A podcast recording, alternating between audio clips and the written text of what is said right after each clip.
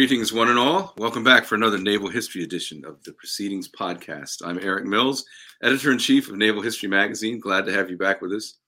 We've got a very timely historical topic to look at today, um, as all eyes are on the Pacific Rim and um, the geostrategic events that inspire there that um, are drawing much naval attention these days. Um, and it's a perfect example of the lessons of history and a lesson that's applicable to today's um, Indo-Pacific region is what happened in late 1941, early 1942, as the Japanese juggernaut um, just rolled right down and pretty much rolled over everything in its path. And standing in the way of that was a vainglorious attempt at um, an allied resistance between different commands. And, well, there wasn't much they could have done, perhaps, but there are lessons to be found therein. And those lessons are in the second prize winning um, essay in this year's CNO Naval History Essay Contest, which appears in the current April issue of Naval History Magazine. Highly recommend it. It's not only um, great history, it's um, got some great lessons for today as well. And here to talk about it is Andrew K. Blackley joining us again. Hello, Andy. Great to see you again. Good morning. Glad to be here, Eric. Thank you. I will remind readers that viewers that um, Andy was the second prize winner in last year's Naval History Essay Contest as well. So who knows? Maybe he'll do a historic hat trick. Um, third, third time's a charm, maybe. Yes, but then again, um, better than a hat trick would be to win first prize. So, absolutely. You know, best of luck to you. Um, and I hope you'll enter again this year because you've clearly put some good entries in there. This is a really great article and um, something that I think think is timely for people who look to history for its lessons. Um, why don't you discuss for us before we talk about the ill-fated ABDA command, ABDA command, which is the subject today, I wanted to kind of prelude that by looking at uh, an interoperability issue between services of just the U.S. Uh, and it was a stacked deck, certainly, in the South Pacific at this point in late 1941, early 42. But you've got Douglas MacArthur um, running the U.S. Army Forces of the Far East out of the Philippines, and you've got Vice Admiral Thomas Hart um, in command of the Asiatic Fleet. They depend on each other for something they're both ha- hoping the other can supply for them in the face of this um, pending Japanese advance. Um, and I feel like the the failure of that interoperability is kind of a precursor to the larger interoperability difficulties between the allied countries. So why don't you talk to us about the MacArthur and Hart dynamic a bit. Okay. Well, a little bit of a prelude to that is that um, even in the 1920s and 30s, the the Navy and the Army were um, doing joint studies together uh, in the what would become or part of War Plan Orange. And War Plan Orange had been around since 1907 in various formats, and it seemed to change almost every other year depending on who was the CNO or who was the commander of the Pacific Fleet or who the president was and what their current policies were so they it was always sort of a foregone conclusion that the Philippines were would fall to to to to the Japanese to a Japanese onslaught. That they they uh, looking back on the lessons of uh, of the first Sino-Japanese War and the Russo-Japanese War, the U.S. Navy and, and, and Army as well were well uh, were very well acquainted with the fact that the Japanese were very capable fighters. They had a powerful navy, a powerful army, and that uh, the defense of the Philippines was be a, would be a far far gone conclusion. That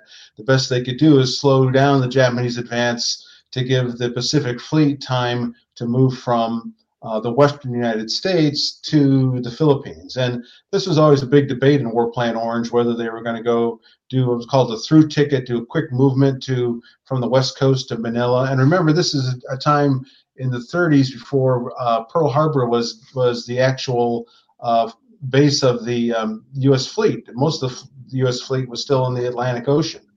Um, so there was this old dichotomy, if you will, between the Army being tasked with defending the indefensible in the Philippines and the Navy uh, assuming that whatever they did there was going to be lost.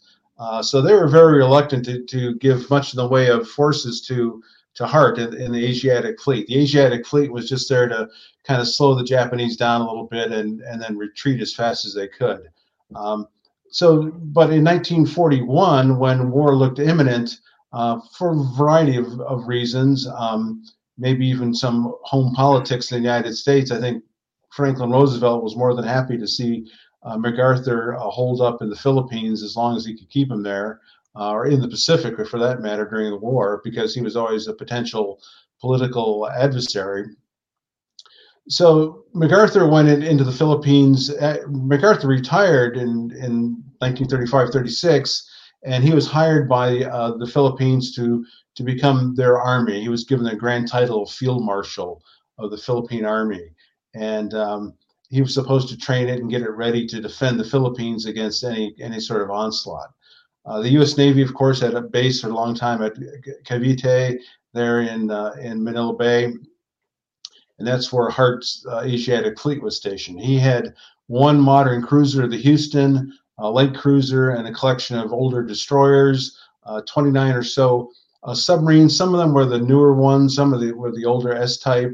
Um, and and so the theory then was that Hart would would sortie out from uh, his base with the submarines. He really had no surface fleet to, to speak of. He could not have st- stood up very long against the Japanese surface fleet. But the submarines are supposed to go out and, and attack any any transports coming in and sink them. Um, and at the same time, then the Philippine army would meet the invaders on the beach and and uh, hopefully throw them back into the sea. And that, of course, when when the Japanese invaded, that did not happen. Uh, the second day, uh, December 8th, uh, the Japanese had bombed uh, Clark Field and destroyed the U.S. Uh, uh, Far East Air, Air, Force on the pretty much on the ground. the Navy, as a result, had no air cover. There were no carriers anywhere in the area. there was no marine or, or naval aviation in, to be to be to speak of in that area. So Hart was without any sort of air cover his submarines, and this was pointed out in, the one article that you referenced, or I referenced in here as well, that appeared last year uh, on the uh, failure of the submarines uh, in in um, in early 1942. That for a variety of reasons they did not practice tactics in deep water. Instead, that they were going to operate in the shallow water around Luzon, and uh, that left them extremely vulnerable to air attack. Uh, unbeknownst to them, the Japanese had also developed a pretty effective version of of uh, echo ranging, a sort of a sonar. Um, they later on would copy German and British sonar designs, but they had a good design at that time as well, and so they had pretty effective anti-submarine techniques uh, worked out. So the upshot of all that is that um, uh, there was really the, the the fall of the Philippines had always been considered a foregone conclusion and that the best that could be done uh, would be to retreat to Bataan and uh, try to hold off the Japanese as long as possible. And that always had been part of uh, American uh, planning. Um, so the Japanese just, uh, you know, pretty much conformed to what the planners had expected them to do. Um, what they didn't expect them to do was to attack simultaneously at uh, various locations. So they attacked not only Pearl Harbor, and that in itself is another whole other story. Uh, they didn't expect the Japanese to combine all their carriers into one unit, the Kido Butai, the this uh, conglomeration of carriers. American carrier doctrine said that you kept the carriers separate from each other. Uh, they didn't expect the Japanese to attack uh, Hong Kong and Singapore at the same time. Um, they were hoping that the Japanese would attack one of these outposts individually to, to trigger things and that they could bring forces into the theater there were uh, U.S. troops already on their way to the Philippines that then had to be rerouted to Australia, uh, and they they eventually were the force that MacArthur had under his command uh, in the New Guinea campaign later on in 1942.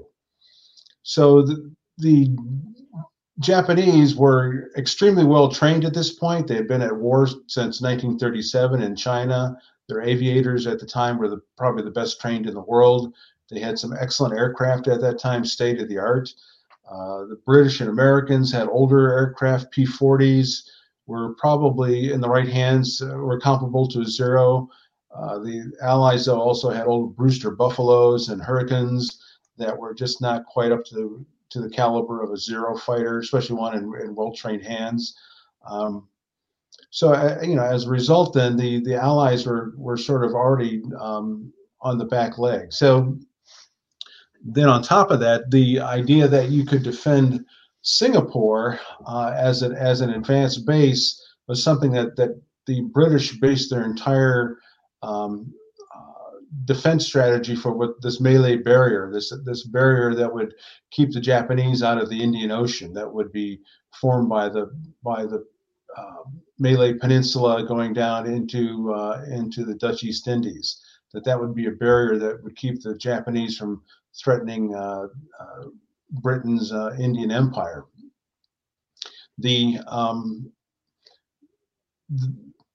the fall down for all that, of course, was that the British, when they established Singapore, didn't expect that they also were going to be fighting a desperate fight in the North Atlantic and the Mediterranean at the same time.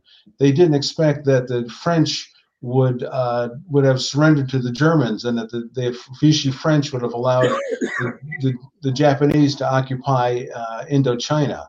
Uh, that was a big surprise to both British and American planners. Nobody had thought about that, that that was even a possibility. Um, so the British, and as a result, had you know Churchill was always pushing to get more capital ships uh, into the Pacific. He had very few to spare. Uh, he did get the U.S. Navy to agree to send some ships into the Mediterranean so that he could release the few units that he could, the Prince of Wales and the Repulse. So the U.S. Navy did help. This is before the war actually started, or initially when the there was this planning was in place beginning in 1940. There was some joint planning between the British and the Americans, and at that time the British were offering uh, Singapore as a advanced base for the U.S. fleet, and of course uh, King and the other planners um, uh, there in Washington said, "No, thanks. We're not going to do that. We're not going to one. We're not going to divide our fleet like that, and and that's just too far away for for us to be able to defend it. The logistics of it would be impossible." And they didn't think. They said once the, the French uh, allowed the Japanese into um, into Indochina that it would be extremely difficult to defend. Uh, and in fact, um, even in the 1920s, uh, Admiral Herbert W. Richmond of the Royal Navy had been the, the commander there of, the, of their fleet uh, there in the Far East, and he had done some studies and done some landing operations, and he also concluded that uh, Singapore could not be defended uh, against a against a landing. And the only way it could be possibly could be defended would be to have air power that could provide air cover for your naval forces. And unfortunately, that just did not happen. Uh, there was a bad miscommunication to talk about uh, interoperability between joint between which should have been joint forces. The RAF and the Royal Navy did not communicate very well uh, Admiral uh, Sir Tom Phillips, the commander of the of Force Z, uh, thought he would have air cover uh, when he sortied out from Singapore uh, on 10 December to interrupt the landings on the Malay Peninsula, and the RAF did not show up, or, or, they showed up late and were and were pushed away. as a result, the Japanese executed a masterful attack on on the Prince of Wales with torpedo bombers coming in from two different directions, uh, and and that both the Prince of Wales and the Repulse were quickly hit and sunk. Uh, so as a result, the landings went on unopposed. The you know the British had these, and one of the things I point out in the article is that the Allies operated under some pre-war paradigms, or they grossly misunderestimated the capabilities of the Japanese. I mean, the British even thought that the Japanese were were spectacles and they were nearsighted. They could never be good flyers. Uh, I mean, they had these, you know, basically racist um, uh, ideas about how the Japanese would fight or or couldn't fight, and they were they're shown to be totally incorrect. Japanese are extremely capable fighters. Singapore um, certainly put the lie to all that. Um, I don't think anybody expected Singapore to fall so quickly and so easily. I think that was the real shock to the system more than the Philippines and all that. Um, and that oh, yeah, also what, what? marks the sort of beginning of the end of this um, uh, joint allied attempt at a command, uh, does it not? Let's talk about the formation of um, the ABDACOM, how that came about, and um, the battler, the battle that it fought, and uh, the great shortcomings that nobody foresaw when they put this thing together. Granted, this is happening in the exigencies of wartime, but that's just more of a lesson to learn to plan these things in advance. But uh, why don't you talk us through the birth and short um, and eventful life of the ABDACOM? Yeah, so it, it was um, born, uh, as you say, out of necessity and almost like a second thought. They, the Allies met uh, in Washington in starting in December of 1941, late December of 41. Uh, uh, Winston Churchill came over to the United States. They had the uh, what's called the uh, Arcadia Conference.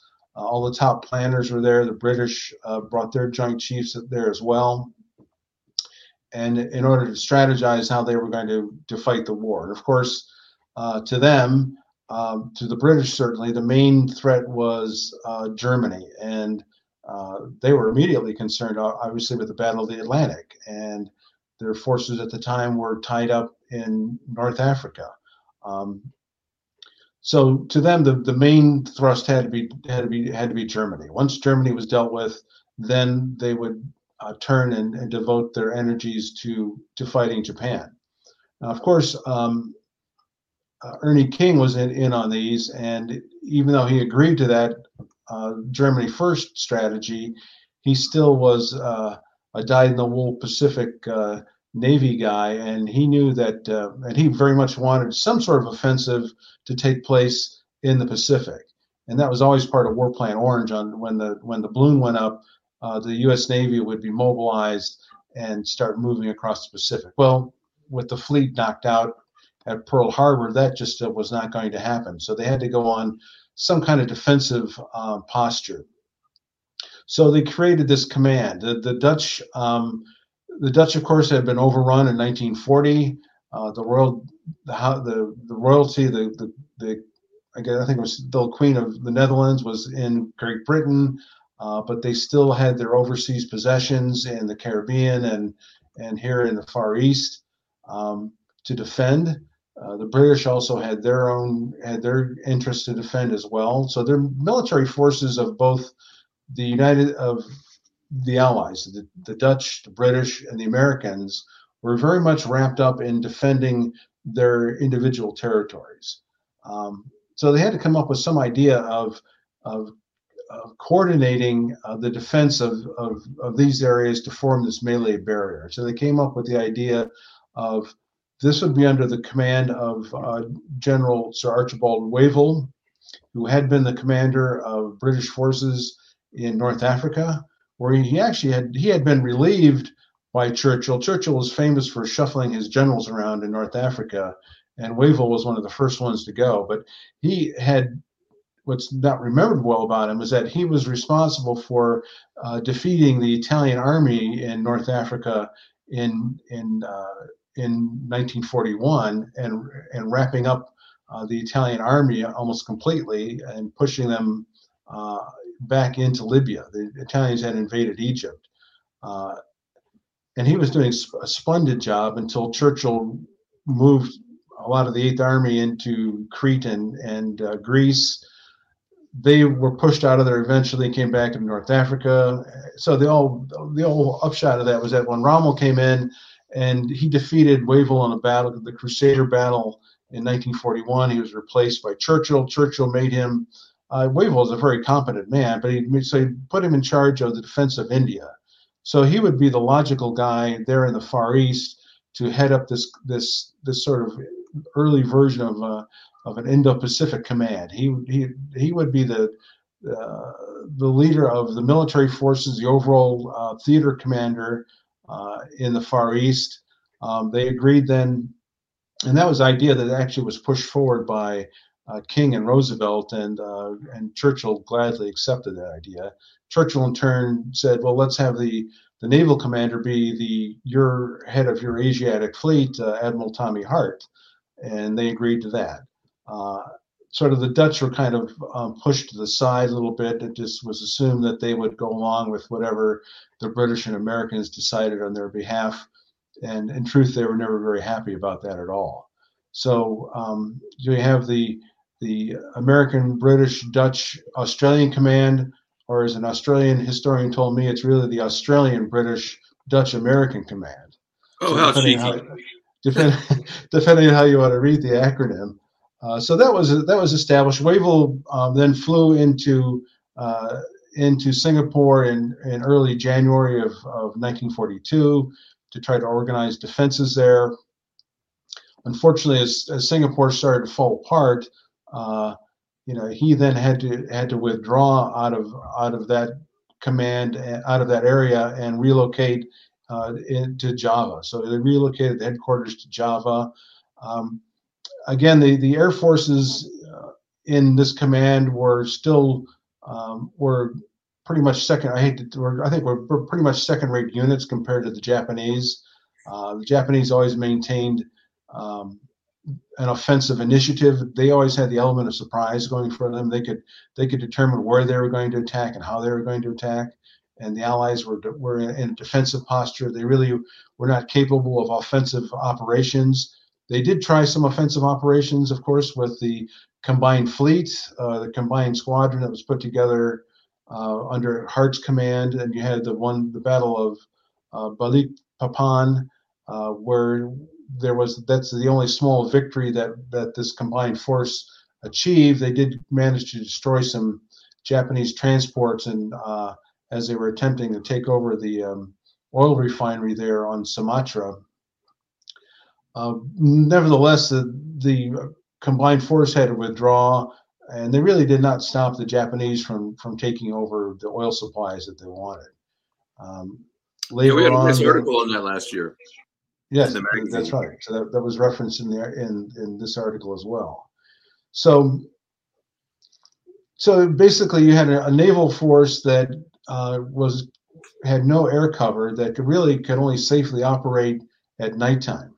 And this was something that's interesting to note that the Japanese had resort to this later in the in the war as well, when they lost air supremacy uh, against uh, compared to the United States in the Solomon Island later Solomon Island campaigns and in the Central Pacific.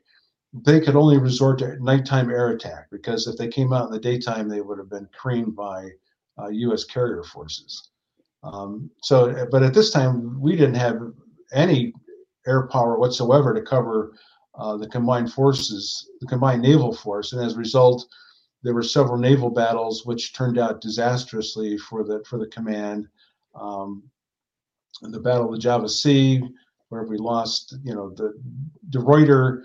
Uh, uh, so what we didn't talk about was that uh, there was political machinations going on in Washington. MacArthur was furious with with Thomas Hart for not defending what he believed not adequately keeping the Japanese transports away from the Philippines. Uh, the Dutch embassy uh, were not happy now that since the command, since the British were pretty much knocked out of the picture with the fall of Singapore and the command was relocated to Java, the Dutch said, hey, this is now our thing. And they wanted to be in, in overall command of the operation, which the, the British and the Americans said, okay, it's, it's now yours. And so they replaced Hart as the command, they with Helfrich, uh, the Dutch admiral, um, and his his commander was um, uh, Doorman, and so Doorman was was his flagship was the the De Ruyter, the famous named after the famous Dutch admiral mm-hmm. uh, from the the wars with uh, in the in the tour in the Stuart era back in the 17th century.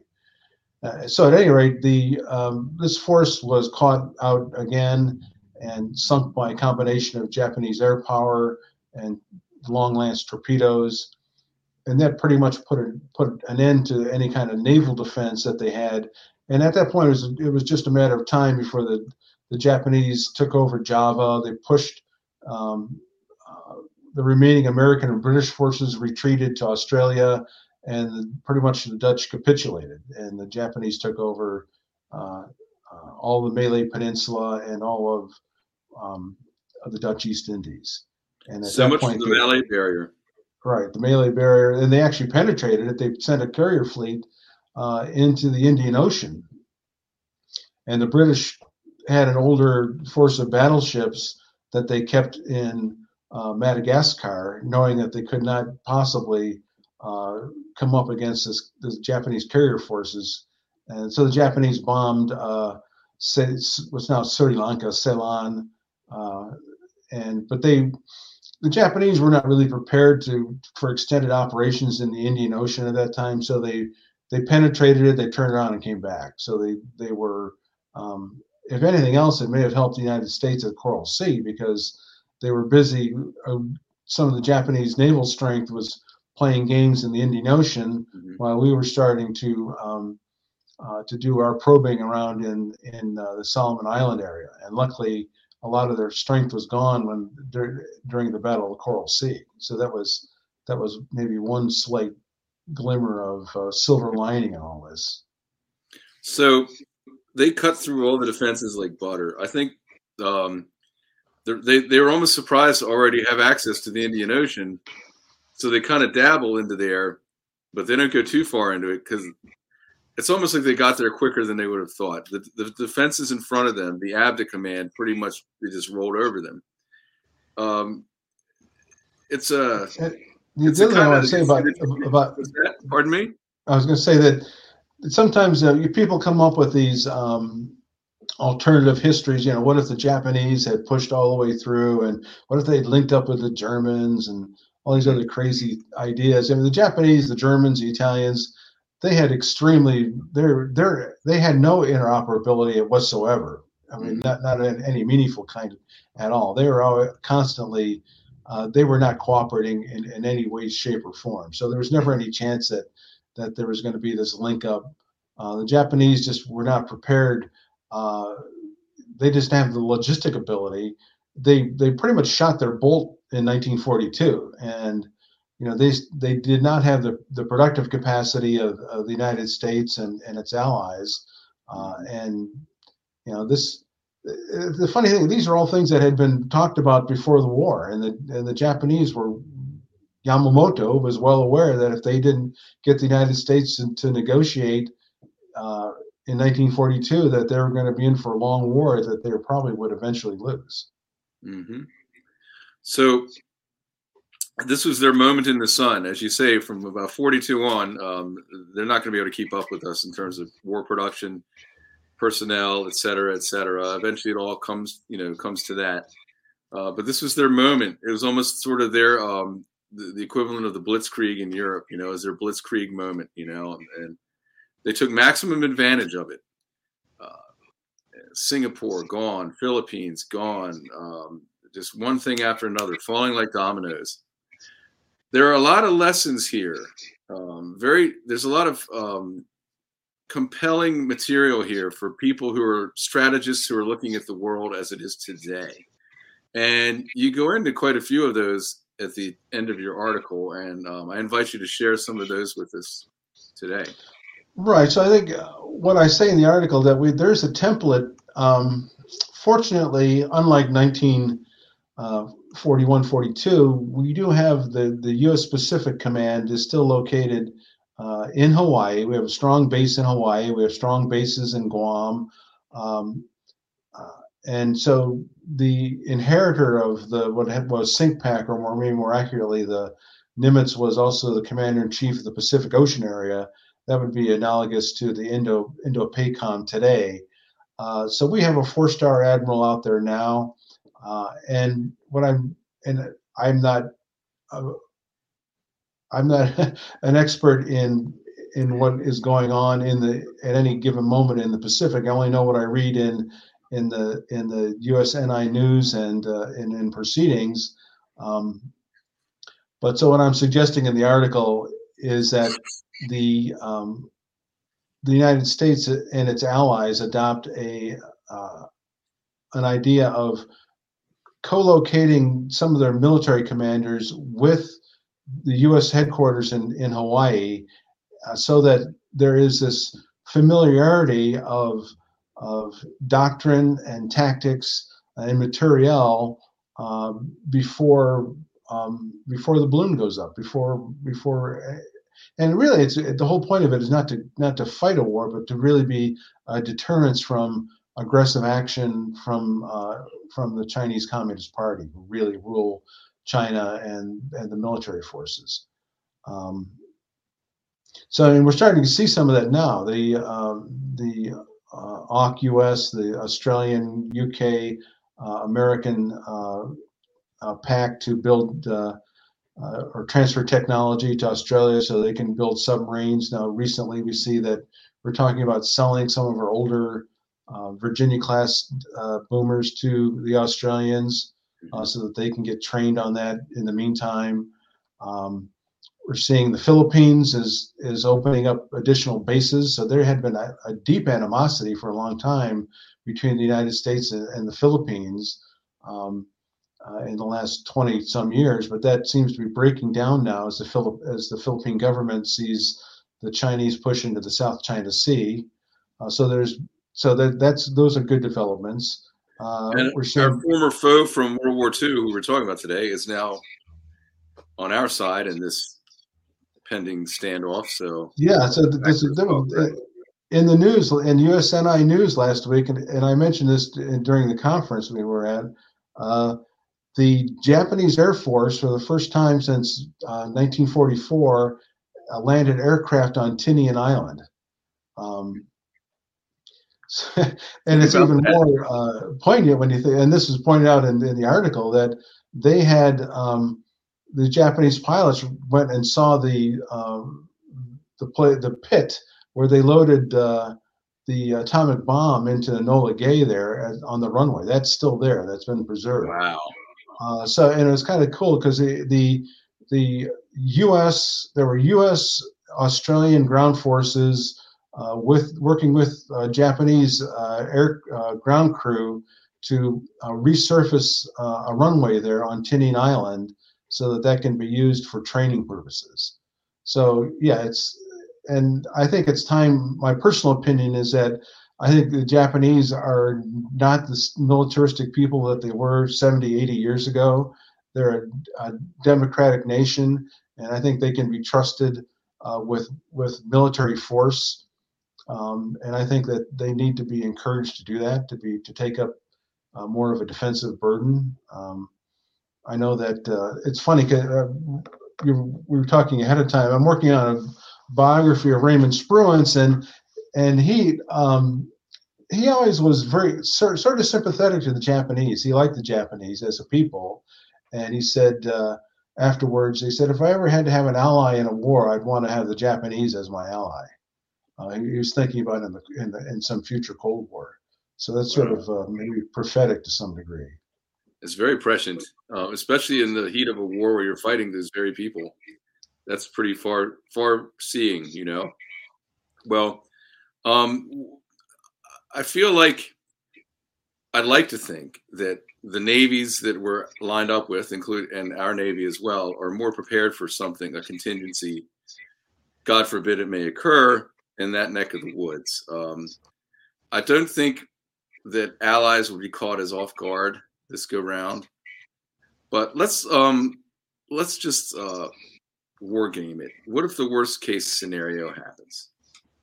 What if um that dangling pendant off the coast of China that they will never forget about finally gets invaded by mainland China? What happens then if China moves on to Taiwan? Try, excuse me, tries to cross the street? Tries. Well, so, and I know in studying amphibious operations that the U.S. did in the Central Pacific uh, in in the 1940s, that it takes overwhelming force to do it successfully. So when we attacked um, islands or Tarawa uh, or in uh, or, or Saipan, we had forces that outnumbered the defenders on, on a scale of like four to five, seven to one. I mean, a tremendous advantage, you know, 30,000, 35,000 U.S. troops against four or 5,000 defenders. Uh, overwhelming naval and air superiority uh, in order to protect the landing forces. So that's something that, that the Chinese and the Chinese are studying our Pacific operations very carefully right now. I mean, they're there's a popular book right now coming out that came out in China. It's been translated into English, where they are uh, looking back at the at our battles uh, with the Japanese in the Solomons and the Central Pacific, uh, to draw lessons uh, for amphibious operations. So they're thinking very seriously of how to do that and what the cost of that might be. So I think the, the, the key to the defense of Taiwan is one, the willingness of the Taiwanese to defend themselves, and that is not entirely clear. Uh, and it's not clear that they're buying the right weapon systems to do that. The other thing is then is to make it so to to the Chinese that it's so costly uh, to attempt that kind of operation that um, that you deter them from ever thinking of doing it. So as of today, I mean, there's articles left, right, and center about how we, the United States, is lacking industrial capacity to build uh, ammunition reloads. Right now, the we're sending so much stuff to um, to the Ukraine, and as we should, in my opinion, uh, that we are left with very short supply of our own reloads for just uh, uh, marine artillery, for example. Um, and the same thing is probably true for iron bombs and, and other things. So you know we don't have the we don't have the kind of huge industry that we had in 1940 41 and you have to remember that uh, that in the 1930s the as as a means of increasing um, uh, job sources or employment in the depression uh, franklin roosevelt and his administration pushed through these bills uh, under the idea of industrial uh, policy of rebuilding the United States Navy. Uh, and in, and in 1940, they started laying down, you know, the keels, what would be the new fast battleships and the new fast carriers. And they were doing that years in advance of any of the war actually occurring.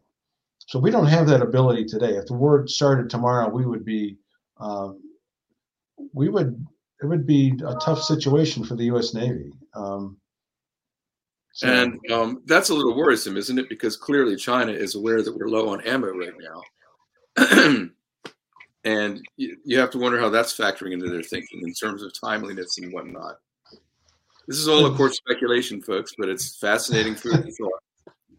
The, the one place where we do have a, a huge edge is that, and that is in uh, undersea the submarine forces. So, um, with attack submarines and things of that nature. But then you're, you know, when the waters in Taiwan are are on the in the strait are pretty shallow. They don't lend themselves that, that well to deep submarine operations. So you'd be, you know, we'd be fighting a war with them. Our carriers would have to be located, you know, thousands of kilometers away from China to get beyond their their their salvo of their missile of their land-based missiles that's another lesson from the Pacific War: the importance of land-based aviation or air power.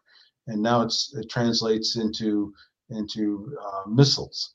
And so you know the Chinese can just keep shooting salvo after salvo of missiles at a carrier fleet, and at some point our anti-aircraft ammunition runs out, and we don't have the means of replenishing that unit at sea. They have to withdraw and and go back to into the into into Pearl basically to reload. We don't have the ability to to re, uh, replenish ammunition at sea that we that we developed in, in 1944-45. Those are all and those these are all things that are appearing in uh, in uh, in the USNI News and articles and proceedings in um, War on the Rocks or Commander Salamander, wherever you re- come across these things, everybody's making the same points. And um, the Chinese are reading these things as well. You know, if, if, they're not classified, if we have access to it, they're certainly uh, looking at it as well. Well, of course they are for sure. And I, the, the most telling thing that's come out of the last few minutes of conversing is how, in planning for what they're going to do going forward, or hypothetically looking at the different possibilities of what could happen going forward for China, it's very interesting, is it not, that they are studying the Pacific War, the the, yeah, the U.S. war against Japan in World War II. That is what they're looking at. They're studying that too. So, if anyone has any doubt that there are lessons to be learned from studying the Pacific War for what could transpire today in those same waters, um, bear in mind that um, the potential adversary is studying that war as well. I think that says it all. Um, I would conclude with one one final thought. There was an article that that appeared in Naval History a couple years ago on the uh, the legacy of the war Jiawu. It was the first Sino-Japanese war, and the Chinese Empire was humiliated by the Japanese, and the Chinese communists today make a lot of hay out of that, and um, they are not going to allow themselves to be humiliated again by a foreign power. If the, that would be a direct challenge to the regime. So that's the other thing that, that concerns me. If a war starts, a naval war starts, uh, the Chinese current Xi Jinping and the current regime uh, will see that that's an existential threat to their to their rule, and they will they'll fight the war to the last to the last Chinese sailor, last Chinese marine, the last Chinese airman if they have to, in order to stay in power. Let us let us all pray that this remains mere speculation. Amen, um, brother. But it's the kind of thing you have to think about. Unfortunately. Um, and it's certainly interesting when you see the lessons from the past so relevant to the potential situation today. And thank goodness we have those lessons to look back on and try to glean what we need from them to um, carry forth. Well, Andy, it's been really compelling talking with you again. Uh, it's always well, great you. having you on the podcast, and I, I hope we're going to have you, you in the magazine again soon, so we have a reason to bring you back on here as well. um, well, yeah, I, I, thank you for the encouragement. It won't be long. I'll have something else in there, I'm sure. I'll, we'll, we'll be watching for you. All right. Well, Thank thanks you. for joining us again, Andrew. And uh, I recommend everybody to please read Andrew's article, the current issue of Naval History. It's a great one. And um, there it is right there. I guess that's it for us for today, folks, but we'll be back again very soon with another Naval History edition of the Proceedings Podcast. I'm Eric Mills, signing off.